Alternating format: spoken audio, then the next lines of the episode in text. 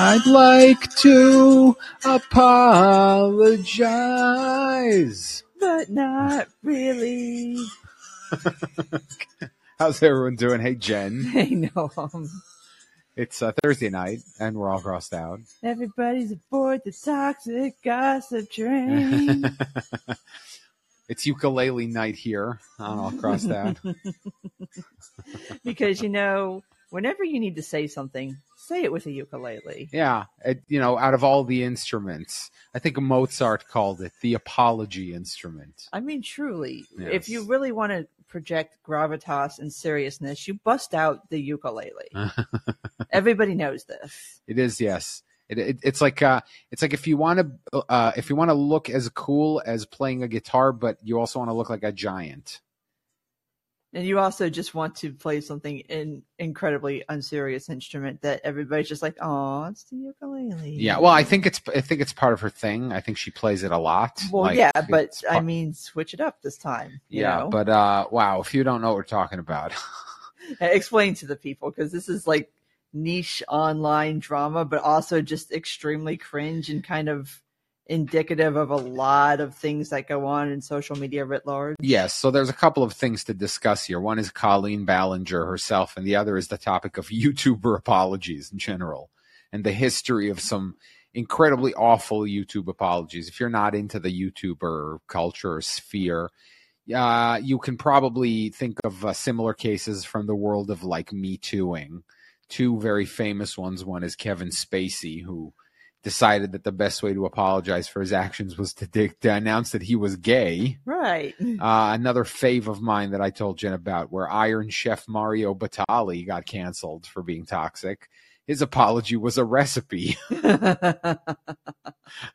Here's how you formulate an apology, a formaggio. Yes, when I'm reducing a sous chef to tears, I always like to wind down later with some beef a la. It goes down better with a wine reduction. Yes, it's very salty, much like their tears after I abuse them. Anyway, YouTube has had some really epically bad. You know, like bad apologies. And I think it's almost sort of widely accepted that the best/worst one was fairly recently a TikToker named Sienna May, who got canceled for abusing her boyfriend, I think even sexually, and decided that the best apology video was to do an interpretive dance. And it's a video of her doing an interpretive dance. I'm sure JD's going to find it and put it in the thing. It was at the time. It was a big, funny meme. There you go. Mario Batali's cinnamon roll recipe apology. Well, actually, you know, in the opposite of a ukulele, if you want to apologize to somebody, giving them a cinnamon roll is actually a fairly decent idea. You're not even giving it to them. Give a man a cinnamon roll and he'll forgive you once. Teach them how to make a cinnamon roll and he'll forgive you forever, a lifetime of being an asshole. I'm pretty sure if I just brought you a cinnamon roll every day, I could just act how the hell ever and you'd probably be okay with this.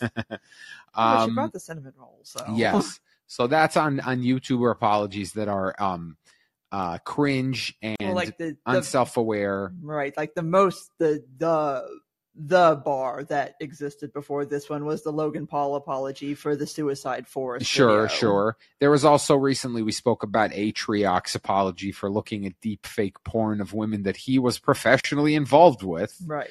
Girlfriends of his good friends and such. And it was very, very cringe.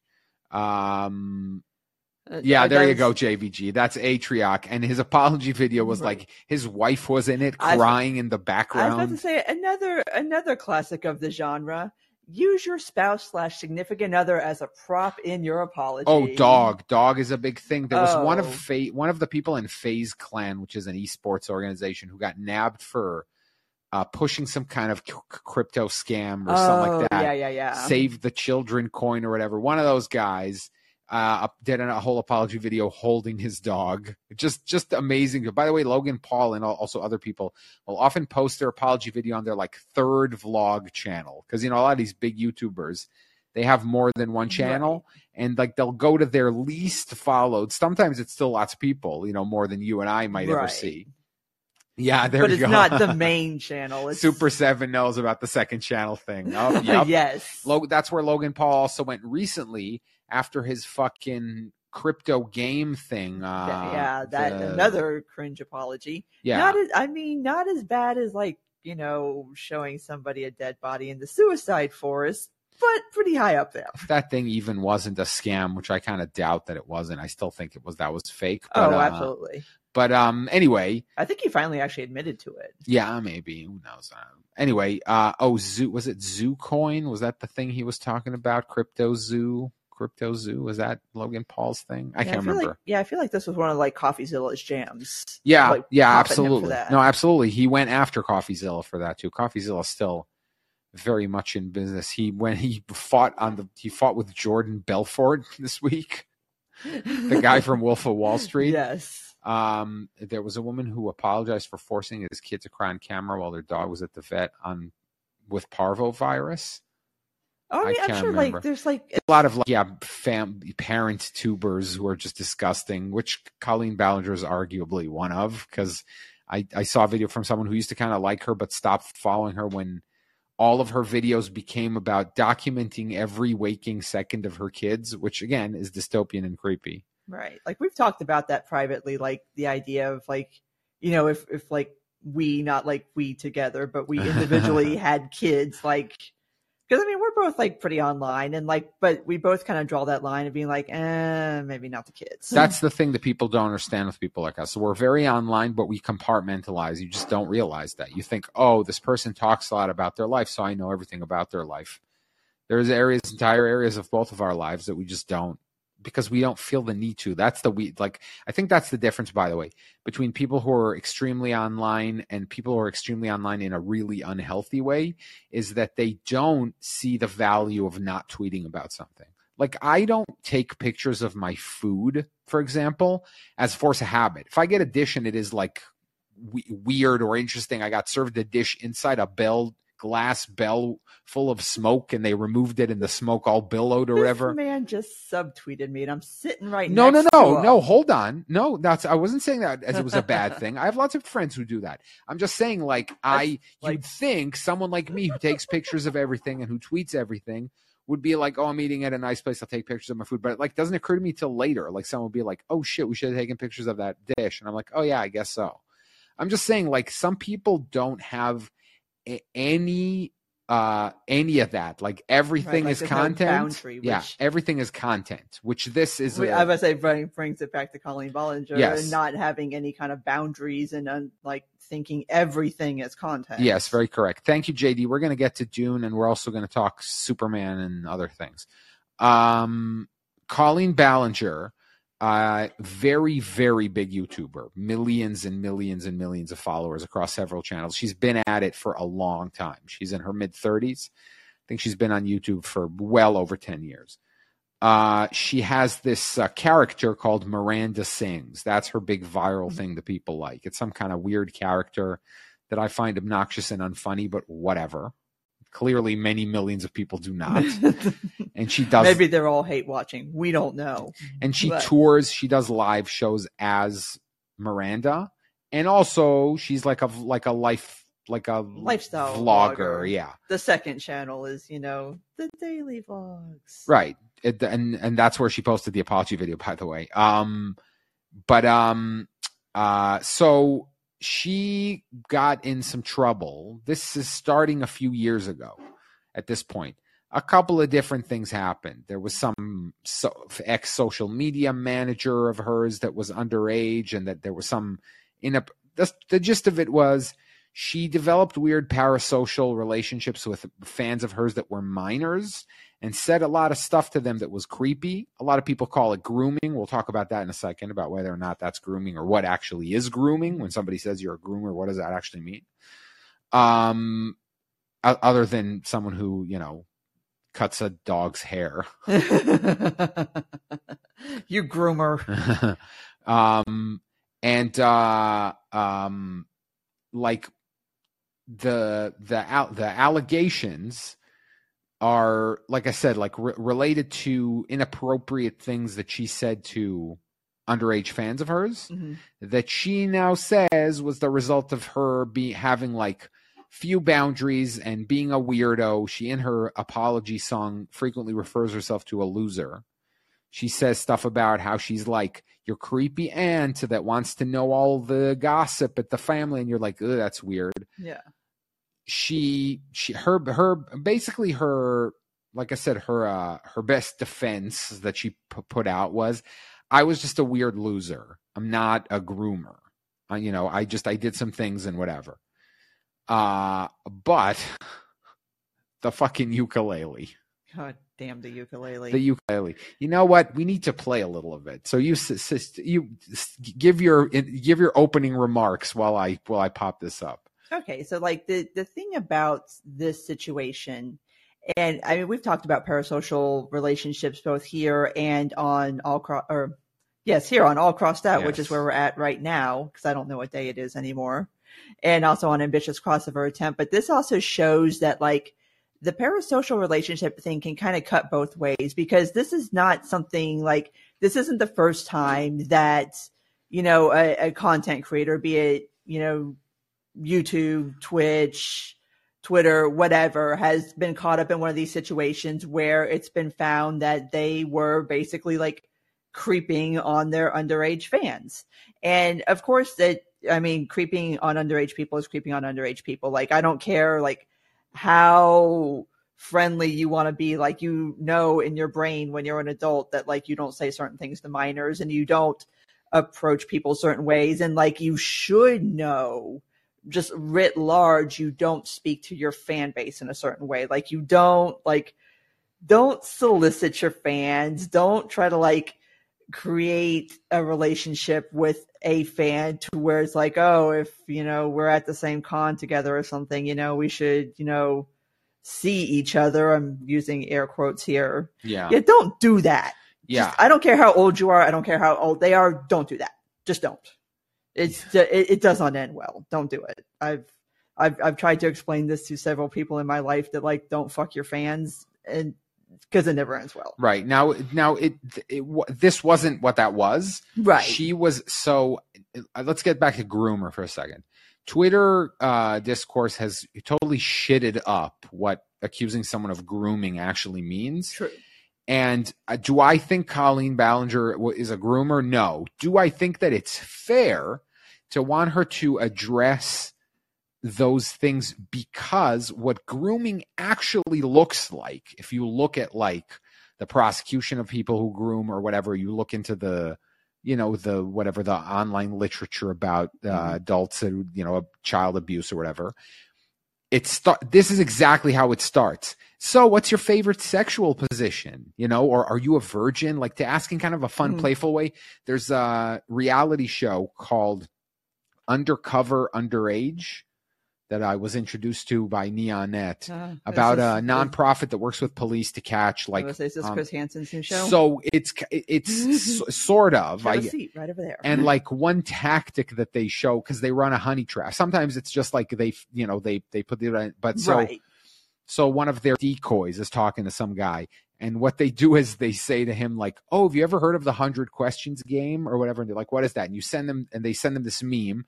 And the meme has like 100 questions, and you like send the number to the other person, and they got to answer honestly. And like the first 50, totally innocent questions. Mm-hmm. Like, what's your favorite movie? What's your favorite color? What's your ideal boyfriend? And then the last 50, and especially towards the end, start to get very sexual. What's your favorite sexual position? So what you're doing is like you're giving them an opening to choose a sexually explicit question to ask. Or an innocent one. And inevitably, because they're dealing with people who want to have sex with children, they inevitably just go there. And so, and the problem is, that's what an interaction like that reads like if you don't know anything about it. It's like, hey, kids, what's your favorite sexual position? Then you discover they're all, underage, and this one person is 30. And so. Like, you think you're talking to like some cute 14-year-old girl, and it's actually like some fat, gravelly voiced 50-year-old man pretending to be a 14-year-old girl. Right. So if you had to ask me my personal opinion as to whether or not Colleen Ballinger is trying to get kids to have sex with her, I think the answer is no. But considering how it looks, I think it's perfectly valid for you to not have a conniption fucking fit because people are like, hey, this kind of sounds like what groomers do, right? How, you know, then you can, like I said, she could have said everything she said in that video and you could take it or leave it because she, a lot of it was not apologizing. A lot of it was saying, you know, cancel culture is coming to get me basically. And casting a lot of blame on the people who brought it to light in the first place by saying that they are either like lying or embellishing, and like all these people have receipts. So I don't even know why anybody in 2023 tries to play off like some shit didn't happen when, like, you know, everybody's got screenshots of the conversation. And that's also like her defense of self is very scattershot because it's, some of it is like, wow, this is all rumors and you're doing this for clout and whatever. But then she goes on to like explain why she did the thing. Kind of like de facto admit that like, okay, you had these conversations and they probably crossed lines. Mm-hmm. And while you are trying to defend yourself by saying, oh, I was just like some kind of like dumb, creepy loser person, like you're admitting that these conversations took place. And look, if your point is people like the mob mentality is that people like in their anger blow something out of proportion, then fucking you're a fucking vlogger. Like you're not, because she's acting like, oh, I'm a theater kid. I don't know how to express myself, so I'll do a song. Fuck that. You're a lifestyle vlogger. There's thousands of hours of you talking eloquently to camera. You know how to do this. If you were sincere, I think that secretly she's fully angry. She doesn't think she did anything particularly wrong. She thinks she, I think the only sort of sincere part about that is when she was like, I was just a loser. I was just a weird loser. But she's like, how dare they, like, fuck them for judging me for just being a weirdo. That's what I told them. I was just being a weirdo. That's it. Forget about it. Move on. Right. And so, but again, if she had just sat there in front of the camera and said this, said, look, I used to be a weirdo who engaged in parasocial relationships with my fans because fame was something new and exciting. And I did not consider that sort of power disparity that now I, you know, with years of experience, I know. But that doesn't mean the internet gets to go ahead and say that I'm grooming children for sex. That's disgusting. And there's nothing to indicate that beyond the fact that, you know, I had inappropriate interactions with them that I am telling you now in retrospect, I feel terrible about, but were just cringe and me not knowing the responsibility of having that kind of position. There you go. There you have it. Hire me, Colleen. I would have told you to not post that fucking ukulele video. Well, apparently her people told her not to post it either, but she decided, well, they didn't tell me I couldn't sing it. That was strong. That's like fucking Air Bud rules. Oh, there's nothing in the laws that says a dog can't play basketball. My team said I shouldn't say this, but they didn't say I couldn't sing it. Excuse me. Out comes the ukulele. Like, excuse me, Your Honor, but does defamation include a ukulele?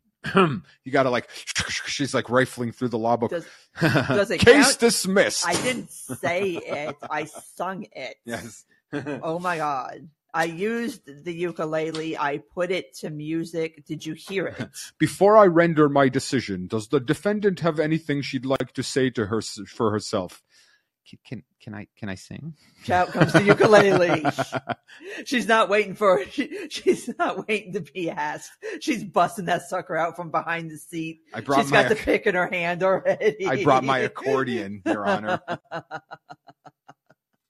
They told me I couldn't bring stringed instruments into the courtroom, so I went ahead and recorded some backing music. Let me cue it up. The court bailiff is like flashing the lights on and off.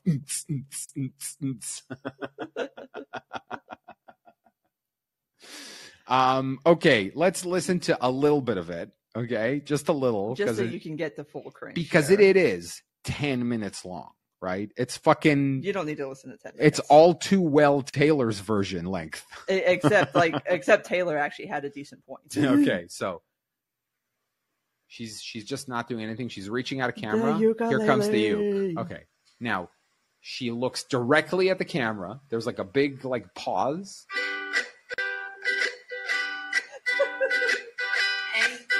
it's been a while since you saw my face.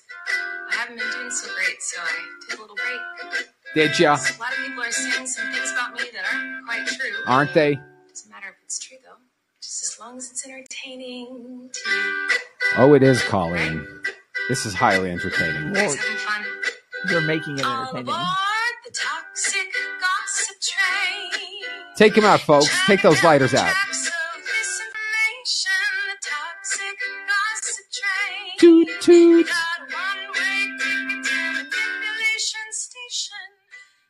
I think some creep tried to assault me in the restroom of Manipulation Station once. Well, why were you even there?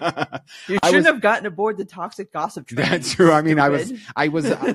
Where did you think it was going to end? I was trying to get tickets on the toxic gossip Acela, but it was booked solid. Oh, so God. It doesn't stop at Manipulation Station. It goes straight to New York. Right. I mean, DC problems. DC problems. Anyway, she does a lot of like, and then she also kind of has the audacity of like having a moment where it looks like she is going to talk about it. And she goes like, oh, you don't care?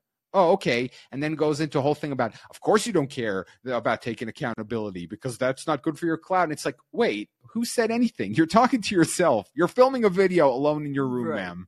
And the best part about it is she talks about like, oh, I used to overshare, but I don't do that anymore. I'm like, ma'am, you are doing that right now. You and your ukulele are oversharing right now on YouTube. It is sad, I think, that there was no one around her to be like, you should not. Well, it sounds like some there were. Like she says point blank that her people told her not to do this, and she did it anyway. Yes, it's but like, maybe have someone in your life that you care enough to not mock their concern for you in the thing you're doing against their better judgment. Yeah, but here's the thing, and this isn't necessarily like a follower count thing, but kind of like a years in the game thing.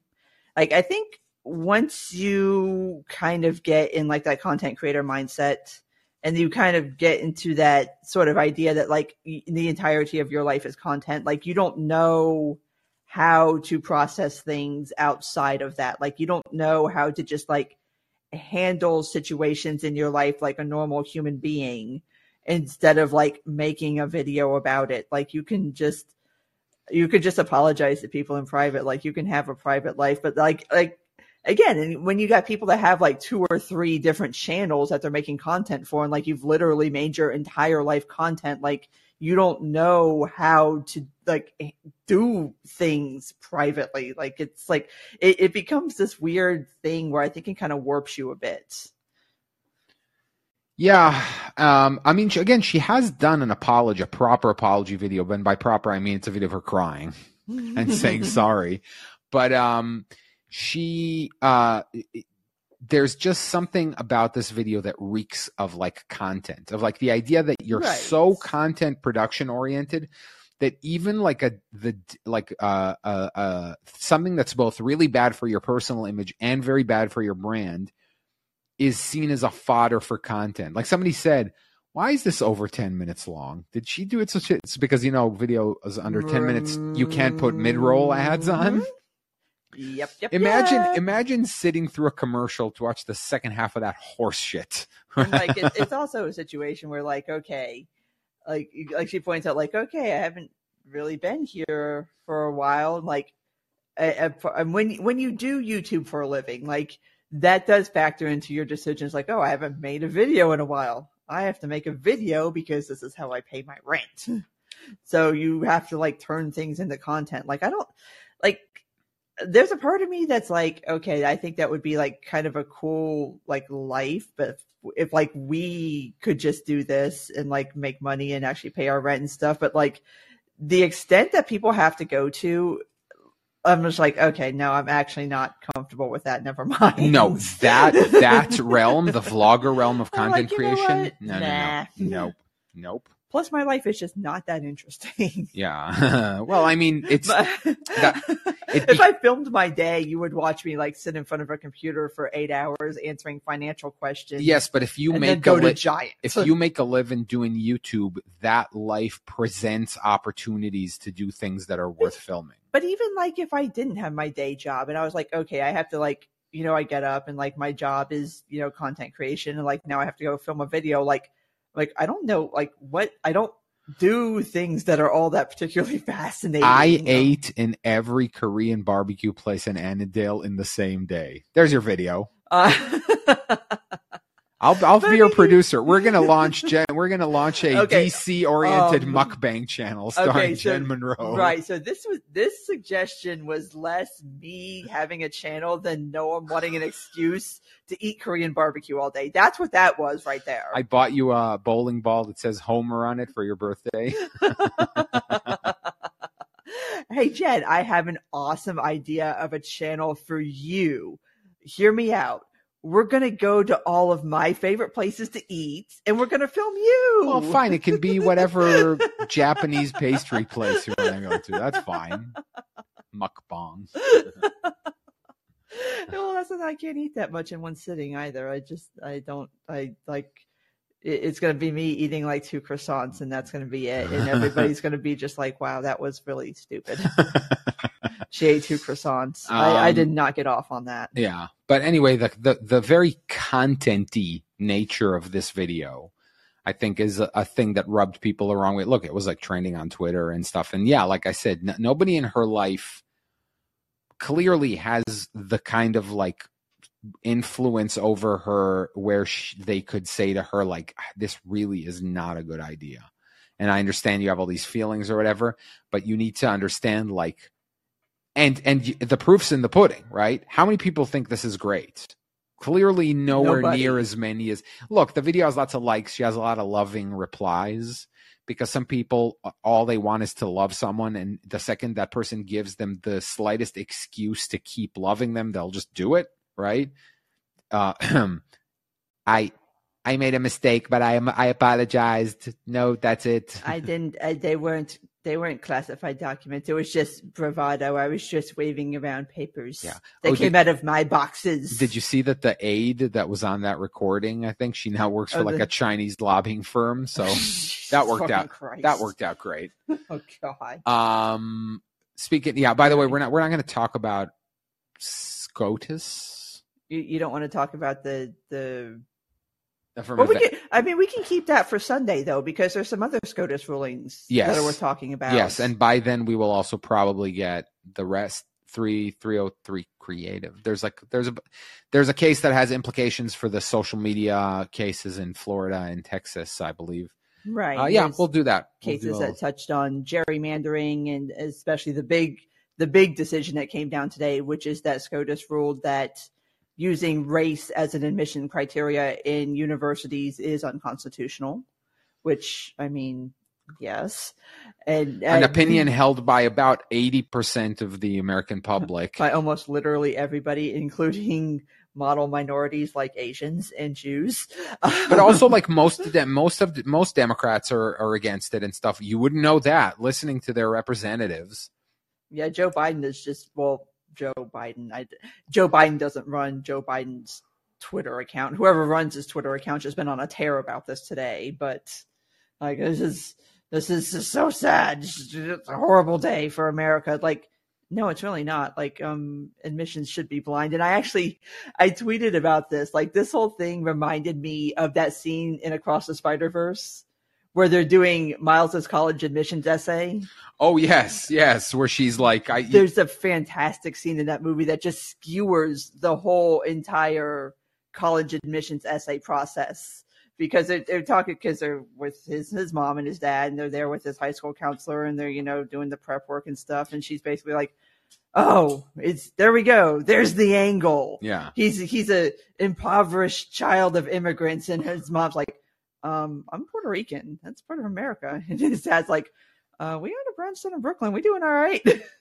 But yeah, basically like the idea that the portrayal of like brown kids like that is like, I have a lot to say about that, because if that's what your automatic assumption to look at somebody like Miles Morales and be like, oh, impoverished immigrant kid, like, no, not immigrant. Pretty sure dad's pulling like 6 figures. Like, I don't think he's what you think he is. Yeah, no, I find this sort of a fascinating aspect of Miles Morales' character in general is he's half Hispanic and half black. His dad is a cop. Right. He's not a lazy that, and like I keep saying this, like when people say like, oh, woke, go broke, diversity, people are like, Spider-Verse is the wokest movie ever. But it's like, yes, because people who say that don't mean it. What they mean is like, they hate when it's obnoxious. They hate when like the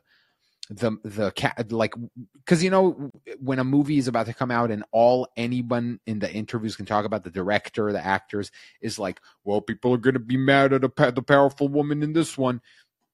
Oh, people are going to be, oh, the racist. I can already hear the man babies getting ready with the racism. Spider-Verse wasn't about that at all. No. They were all like, this movie's great. It's amazing. It's a love letter to Spider-Man. And we went all out with the animation and stuff like that. And yeah, later when you watch it, you're like, yes, this movie checks all the quote unquote woke boxes that they exist, including, yes, I think the Gwen Stacy scene everybody talks about is meant to hint at a trans allegory. I don't think she is trans, but I do think that the story of Spider-Man is very applicable to trans kids or gay kids or anybody who's like has some kind of identity that they don't share around, even if it's like it can be something really minor. Like, I don't know, I used to get DMs from people who said to me like, you're an adult and you're not ashamed of the fact that you watch anime. How do I do that? I don't tell anyone around me that I watch anime because I'm ashamed of it or whatever. You just do it. And yeah, I mean, I guess my answer back then was like, I defend it the same way I defend anything I like, a movie, a show, yeah, a sport, or whatever, a book. Like if somebody trashes me for it, I just come back with explaining why it's good. I don't know. But I think that's why Spider-Man is like the most relatable of all superheroes, because he is everyone, which that movie is kind of about. Anyway, we'll talk about the dumb takes about the affirmative action thing. AOC's tweet, Elizabeth Warren's tweet, everybody weighed in who probably shouldn't. Elizabeth Warren really needs to shut the fuck up on this one. Yeah. And also, we remember how you got into college. Yes, and also the dumb notion that someone like Clarence Thomas, if he benefited from affirmative action, should therefore be in favor of it lasting forever. Even though, see, this is, I don't know the history of this really well, but like, yeah, like there was I believe there was a slave owning Supreme Court justice who grew up a slave owner, but then voted in a landmark case, a landmark civil rights case. Right. Like it's good. Like that's good. Right. The idea is you're supposed to look at something rationally, even if you benefited from it, and conclude that if it's bad, it should go, right? I'm not saying that he did benefit from affirmative action. I'm saying that's what his critics are asserting. But yeah, we'll talk all about that. I think we can let's talk a little about Dune, and then we can also talk a little about Superman, which also ties like into Secret Invasion and how poorly it's doing and all that shit. I still haven't watched episode 2 of Secret Invasion. I'm slacking. Okay. Like I told you, the only time I ever sit down and watch TV is when I'm at your place. Mm-hmm. At my place, I don't watch TV. I don't know. Yeah. Justice Harlan was the slave-owning justice, who was also the dissenting opinion in Plessy. Thank you. Yeah. Sorry, it's Plessy v. Ferguson. Thank you, guys. I mentioned these things because I pick up half the information, not the other half. See, look at this. Like, if we can do this in real time and people fact check us, why can't Joe Rogan do this? It's a good point. I mean, the problem is he has 75 million people in his chat, and many of them probably like RFK or whatever. We're all about quality, not quantity. I mean, we're aiming for quantity, but the quality of what's going on right now is undeniable. So thank you very much for that. So it's very helpful. God, I can feel much smarter being like, what's it called? Chats? Chats? Can you? Yes. So Dune 2 trailer. Yay. A more complete trailer than what we've gotten so far. Yes. I mean, obviously, I imagine a lot of the people that are interested in Dune writ large and Dune Part 2 probably already know the plot line, but this trailer was more like plot line specific to kind of fill people in, like, okay, this is what's going to be happening in Part 2. Yeah. I mean, it's pretty self-explanatory. Like, the first movie sets up everything that's going to happen in the second movie, right? Paul is now going to go to the Fremen. we know that we even know his plan. His plan is he's going to marry or try to marry the daughter of Emperor Shaddam I also know like some of the details in the book that they don't mention here. That isn't a spoiler, but like the idea is that there is something called the Landsraad, which is almost like a parliament kind of all of the noble houses, because this is an empire. There's an emperor, right? Sole ruler in theory. Correct. There's the Landsraad, which is like the association of the high houses, and then there's the Chom Corporation, which is the company where all the spice money comes from. Where the spice must flow. Now, the House Atreides was very popular among the Landsraad, among the lords, and the Landsraad hates the emperor. And they're the only power that can essentially oppose him. And if they find out that he conspired with the Harkonnens to kill Leto Atreides, they would probably side with him. But he needs more power. Mm-hmm. That's it. That's what's gonna happen is that. They kind of. I mean, I'm not telling you how it's gonna end. I'm just saying like the. I kind of like quasi has to be in hiding because I mean it's best for Paul if everybody just assumes he's dead. Yes, everybody thinks here it's the body that represents the great houses. Yeah, whatever. There's a lot of the Dune universe has literally a lot. Yes, one of my favorite fake Twitter names on Twitter is Chom Nomsky using this, and it has like a nice.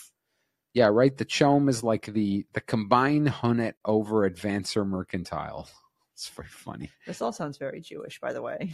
The Chom. There's the Choms. Yeah. Anyway, Denis Villeneuve, while talking about this movie, said that it was going to be way more of an action movie, which tracks with the story of the book because you're essentially watching two movies that are one book. And so you're going to be mostly seeing the third act in this movie. It's not only, I didn't stop exactly at the end of the second act, but close enough. Yeah.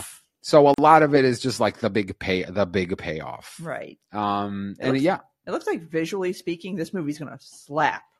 Like it looks like it's going to look amazing. Like the shots in the trailer are gorgeous. Yeah.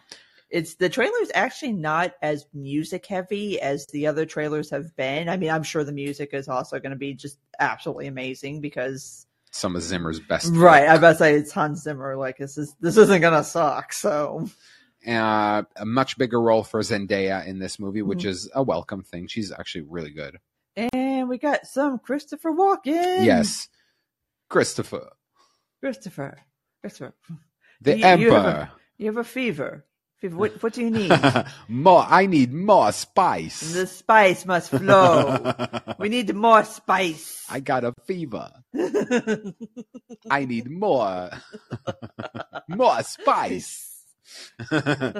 Which is kind of actually the Emperor's position. Yeah. Kind of. But yeah. And I got to say, the cast for this movie really does kind of slap. Like they also have Florence Pugh and Leah Sado. Walken is like Churchill. You just have to have an impression of him. Yes. Or Schwarzenegger, right? Everybody needs a Schwarzenegger and a Walken. You got to have one to just pull out because you're going to need that at some point in your life. Yeah.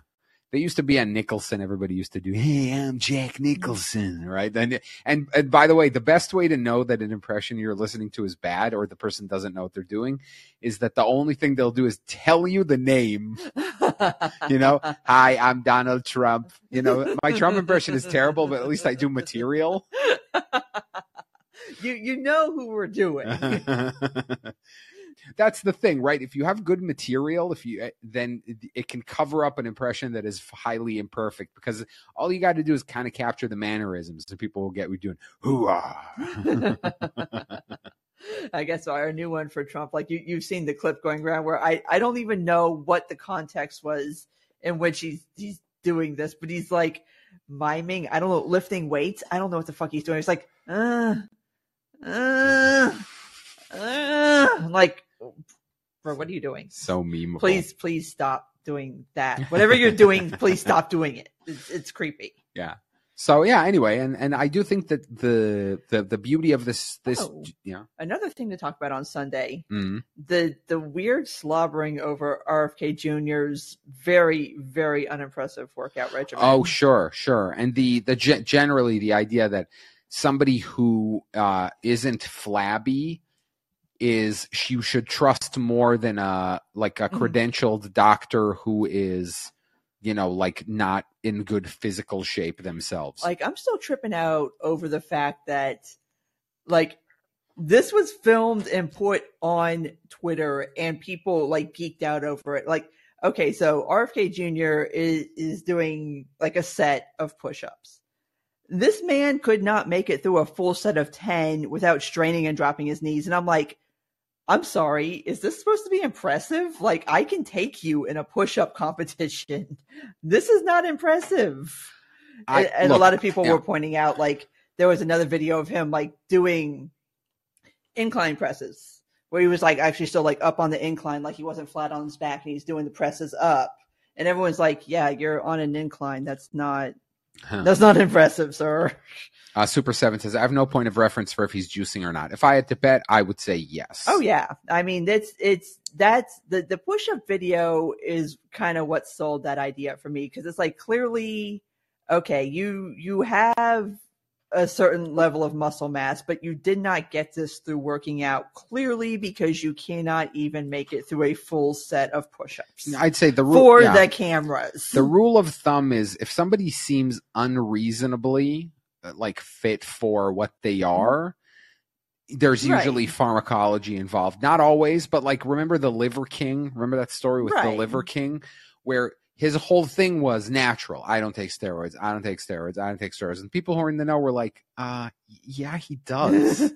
Yes, he does. Like, look, because he works out in ways that are non-optimal. He just does brutish, like, carrying big chains. Right, like, which is not how you work out. It's so targeted and it's so weird, and his dimensions are so weird. It's like, you're not getting that way. The biggest tell is when somebody is, like, really built in their upper body but has nothing going on in the lower body. Yeah, absolutely. You're doing all day is on a you're skipping leg day. You're not working out if you're skipping leg day. Lack of taste says the new rights fixation of even lifting is really weird, given that they also hate people being happy in professional sports. There's also I read something about it a while ago. They called it, someone in that kind of world calls it the sun and steel. Yes, philosophy or doctrine or whatever. Yes. Bronze Age pervert. Bronze Age pervert. Yeah, the idea is like, go touch grass, sun and steel. That's such a fucking work that's out. So cringe. Like, shut the fuck up. But yeah, in like, there again, there are ways to become mega fucking jacked without steroids. It just takes way longer, and you need to be way more on the button. But like the guy who exposed Liver King, his name is like Plates, something in Plates, like a fitness YouTuber or whatever. He was also saying, like, if I hear one more fucking MCU actor answer the question, more plates, more dates. Thank you, Super 7. He said, like, if I ever hear another one of those MCU actors respond to the question of, like, how'd you get so fit, by saying, like, oh, I ate lots of broccoli and chicken, which that's literally that's not how you get abs. No, that's literally now the use. If next time you hear somebody say lots of broccoli and chicken, that means they took steroids. Like, I think it's almost become an inside joke where you just say, I took lots. Like, Hugh Jackman said that about getting fit for Wolverine. Kumail Nanjiani, I think, even said that. They all say, oh, I ate lots of broccoli, rice and broccoli and chicken and broccoli, which is a fantastic way to lose weight, but that doesn't give you abs. Now, if you eat, I wish it did. I would have great abs if all it did was, like, if all I had to do was eat chicken and broccoli. Yeah, well, now you can protein bomb yourself, like, but like insanely, and then like go. But then you have to burn stuff. It. Yeah. No, but like I'm saying, you can get buff by doing that, by working out a lot and eating enough chicken and broccoli to satisfy your calorie needs. But you're not doing it in 4 to 5 to 6 months. That's not happening, right? It's like and it's fun. That's the thing. The thing is, it's fucking fine. Steroids are fine. drugs, doctors prescribe them. They are like, there's, when you take them, if you're not buying them in like the Dominican Republic, you're doing it with like very specific dosages under direct medical supervision. It's fucking fine. It's only not fine if you're in a professional sport that disallows use of that specific thing any more than corking your bat is or something like that, right? An actor trying to get in good physical shape quickly for a movie, it's fine if you say, yes, it's just become so stigmatized to right. say steroids. Just, well, so you just say, yeah, because, and now the euphemism is, you know, like they'll say like sports pharmacology or something like that.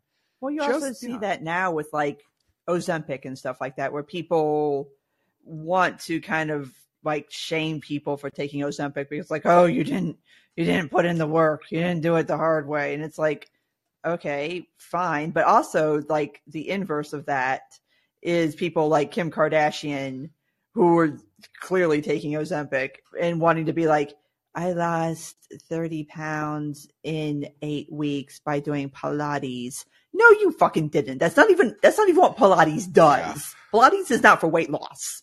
Like, no, you're on something. Just like you're on something. Like, you're rich. It's clear that you've had like, you've probably spent more on plastic surgery than I'll ever earn in my life. What is the difference between like admitting that you're on Ozempic? But again, there is that thing where people like kind of have that stigma about like, oh, you did it the quote unquote easy way.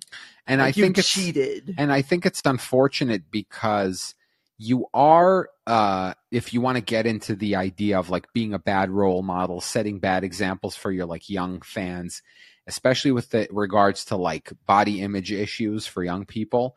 Yeah. You're selling them a fake story of how they can better themselves. And they can, again, doing lots of Pilates and only eating chicken and broccoli is good. It'll get you there eventually. It'll get you to a better place. It won't get you looking like them. And also a lot of them are lying and don't just do just that. And quite frankly, you need to do cardio. And if you're eating chicken and broccoli and doing some Pilates and you're not losing weight at the speed that that Kim Kardashian did because you see pictures of her in the paper all the time. Right. You're going to feel like there's something wrong with you and it's going to hurt your efforts to better yourself because you think that you're doing something wrong when in fact you're just being lied to.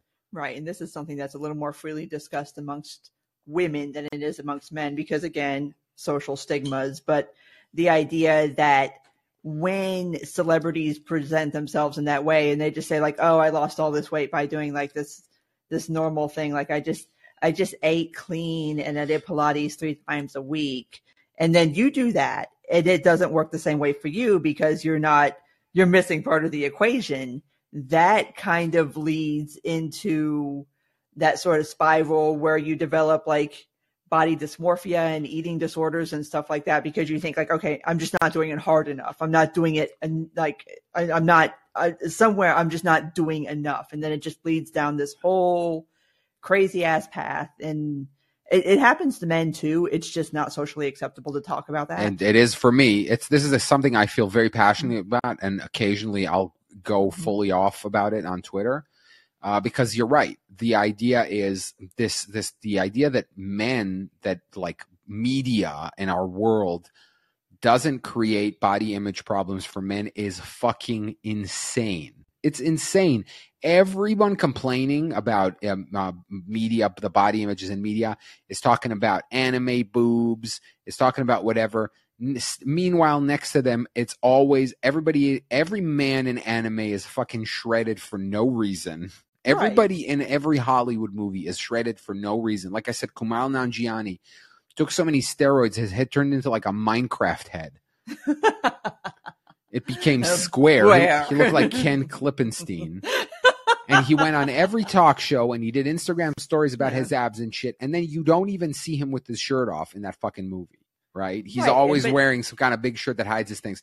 So I'm saying like even at that, I mean, and this is a situation where this was for like Marvel Eternals, where the studio gave him a nutritionist. They gave him a trainer. Like it was not needed for this role at all. But even after all that, he said that that process gave him like body dysmorphia issues, because it's true. Like if you're working out and like, you're like, okay, I need more here, I need less there. It's like this, and it's never like enough.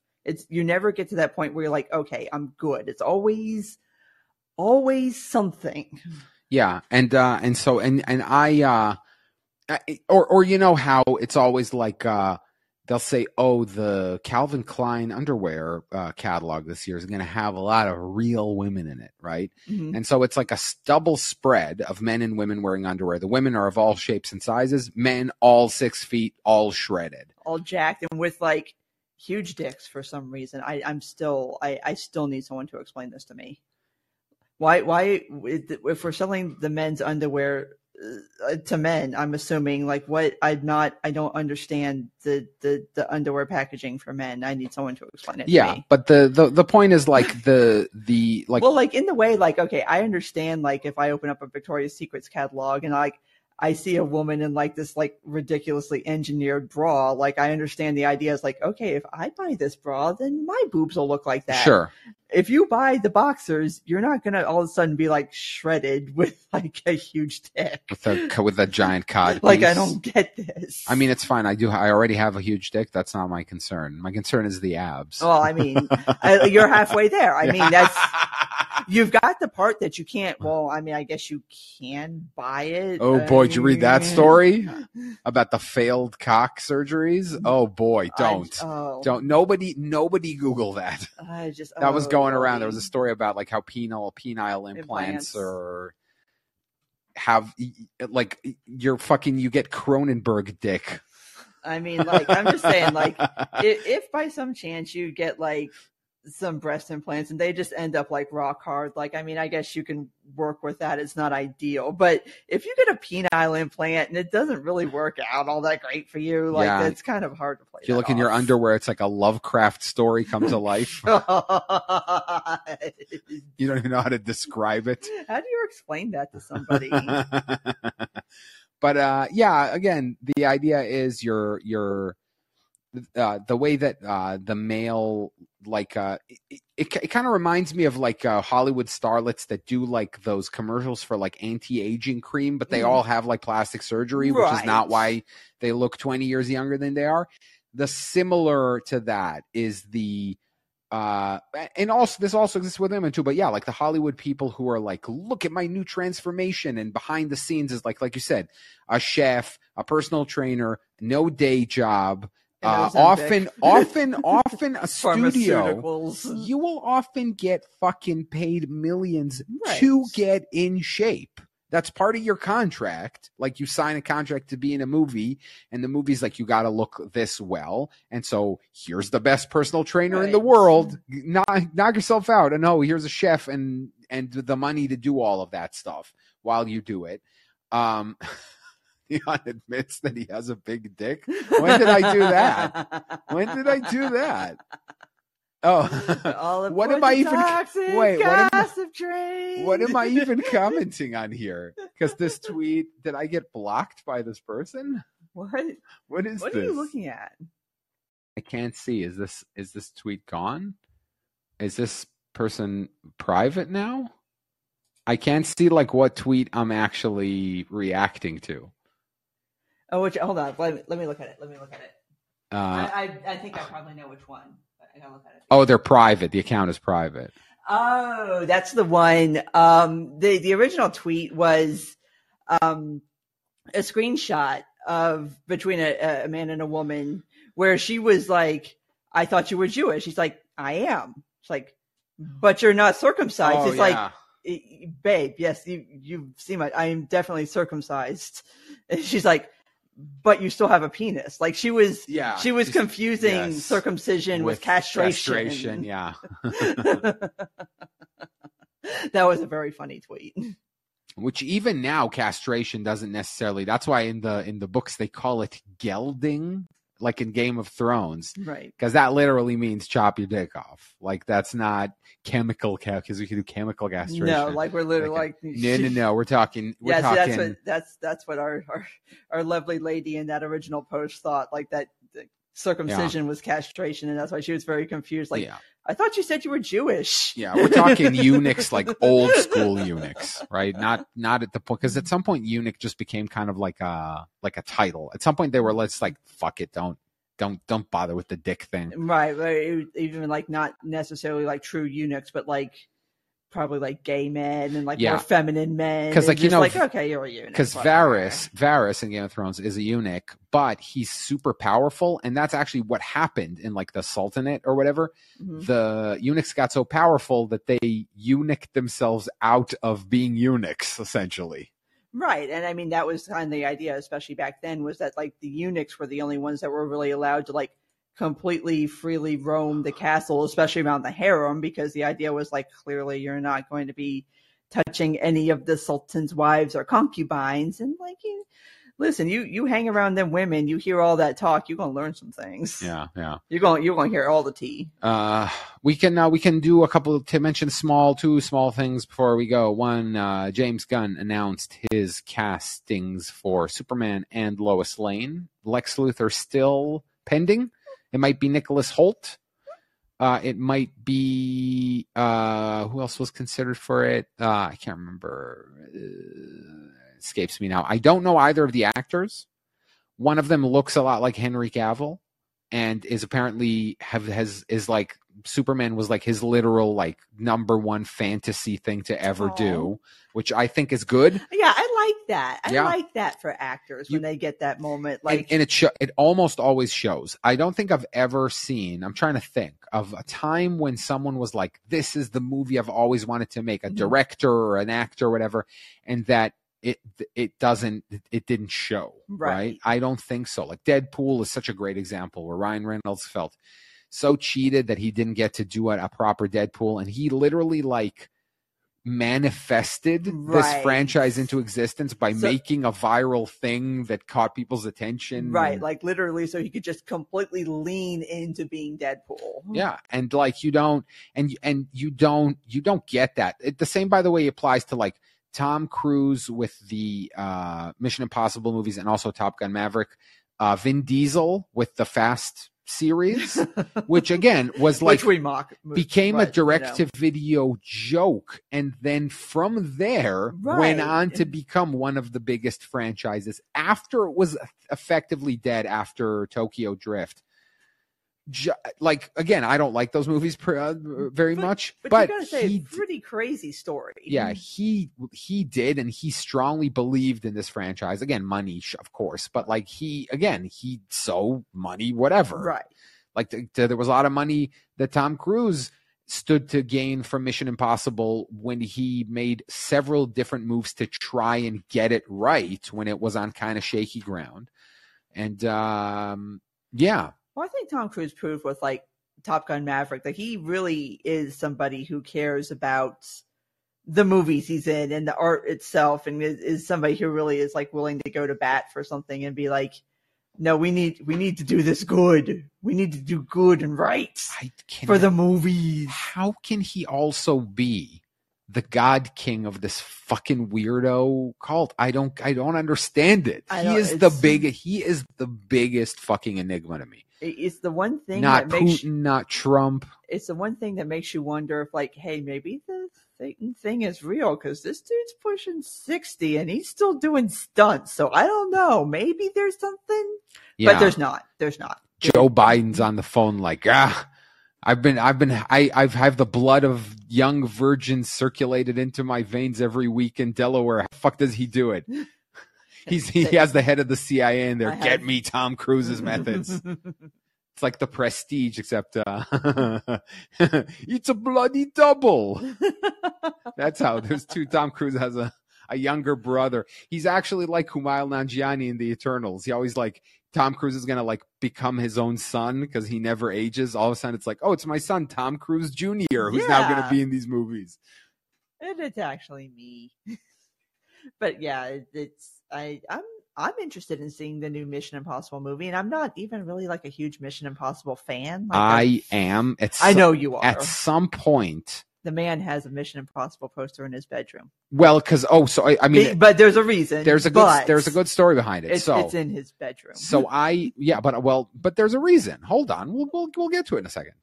At some point, it hit me that I was a huge Mission Impossible fan, deep into already liking. Because I didn't like 2. I loved 1, and I liked the show, the modern, because there were 2 shows. There was an old 60s show, and then they redid it like in the 90s or 80s. That was the one that I primarily watched. I also know Lalo Schifrin, the composer who composed the theme to it, from other things that he did that my dad introduced me to. Never mind.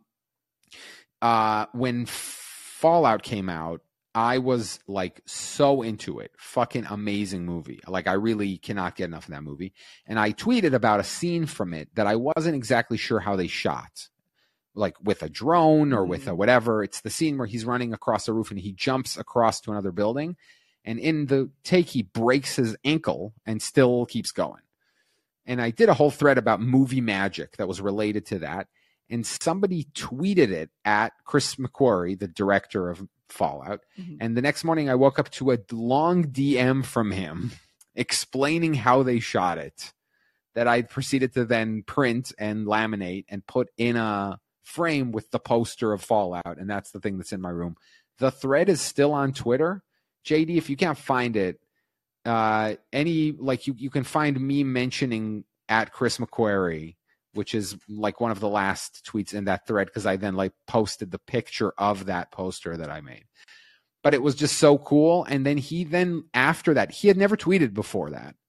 Then a few days or a week or so after that, suddenly he was answering a lot of fan questions on Twitter, as though that had sparked his interest in it. Then he stopped. Whenever he's working on a movie, he goes fully dark. Yeah. He just puts his Twitter aside and he's works. Busy. Yeah. Like a normal person, they like stop tweeting when they work. That thread of mine is worth it, because I posted a couple of really cool behind the scenes things from movies like The Raid, Redemption, one of the greatest action movies ever made. Highly, highly recommend it. There's a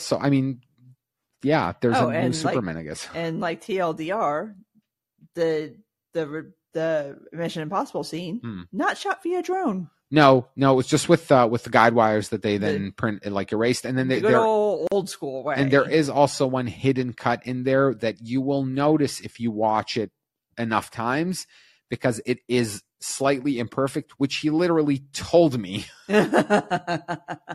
which by the way is one of the most, like, to me, that is someone being authentic and not just being a Hollywood person. Because here's the DM that he sent me. The shot in question is done with a cable cam. It's 2 shots stitched together, only because a cable cam cannot do a full 360-degree turn. If you look carefully, you can see where the stitch is. The cable, see, that's, to me, somebody, when the first thing they say about their scene is, you can see the seams here and here. That's such a really like honest, unvarnished look at someone. Because whenever I create something, I feel exactly the same way, and I'm just nobody. I love that even he... And so he writes, the cable runs at a slight angle, intersecting with Tom's trajectory, then allowing him to pass. Fun facts, right? Now there's a whole list of fun facts. Tom had to slow himself down because he kept outrunning the camera at its top speed. Tom. I'm talking to Chris about his friend Tom.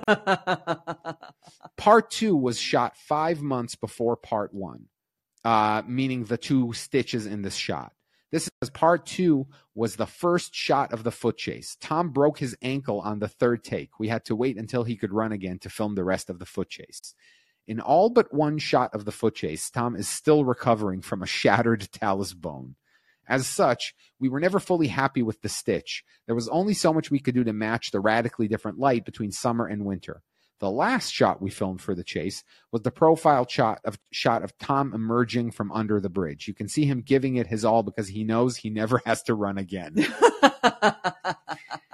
Now, again, he spends this entire time explaining why the shot is imperfect. He's essentially issuing me an apology. He broke out his ukulele to be like, look, I know it's not perfect, but hear me out here. He literally broke his ankle, and we had to film the other part months later. And you loved the scene to begin with. I loved it. And again, like I said, to me, this made me love him. Because to me, that's so, it's kind of humble in a way to just, and just the idea that his first thing that to a fan that's like thinks that is cool is to address the imperfection in it. I just thought that was super neat. And I like, and I even said to him, like, I woke up and I got it in my heart, like did a fucking somersault, and I DM'd him back like, oh my God, thank you. Do you mind if I tweet this? Which I like, theoretically was within my rights to just do, but you wouldn't. But I literally felt, and then I sat on my hands all day, like fuck, I shouldn't have asked. I shouldn't have asked. And then he said, oh yeah, sure, whatever. Like he was totally cool with it. But I literally was like, you know what? I feel this. I think this is so cool that I'm literally going to wait for his permission to tweet it, and which he gave me, to his credit. So anyway, Chris McQuarrie, awesome dude. And yeah, old school director. Yeah, yeah. Using the old school methods. Yeah, and he made this one too. So yeah, I'm eager. Anyway, on that note, I think we're gonna end this episode. Getting back on the take it away, Colleen. Yes, we're gonna say goodnight. Jen will give the plugs, and then we'll go and watch TV. All right. So obviously you're here now. You know where to find us on Call-In. Thursday night, 7:30 p.m. here, all crossed out. If you miss it for some reason, you could always catch it afterwards on your podcast catchers. Our main podcast, Ambitious Crossover Attempt, drops on Mondays. You can find it on all your podcast catchers. You can find us on Twitter at AMBXover.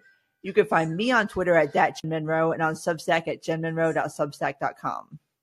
I'm Neon Taster on Twitter, and also Neon Tooster, and twitch.tv/Neon Taster, and youtube.com/Neon Taster for all of my streams and more cool apology songs.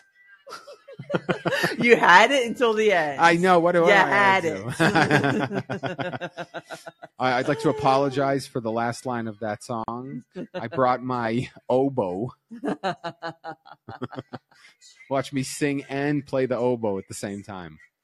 Anyway, thank you very much, guys. We'll see you on the pod. Good night, Jen. Good night, Noah. Good night, everybody. Should be some boundaries there. There were times in the DMs when I would overshare details of my life, which was really weird of me. I haven't done that for years, you see, because I changed my behavior and I took accountability. Did ya? That's not very interesting, is it? No. So let's go on the toxic gossip train. The locomotive's fueled with hateful accusations.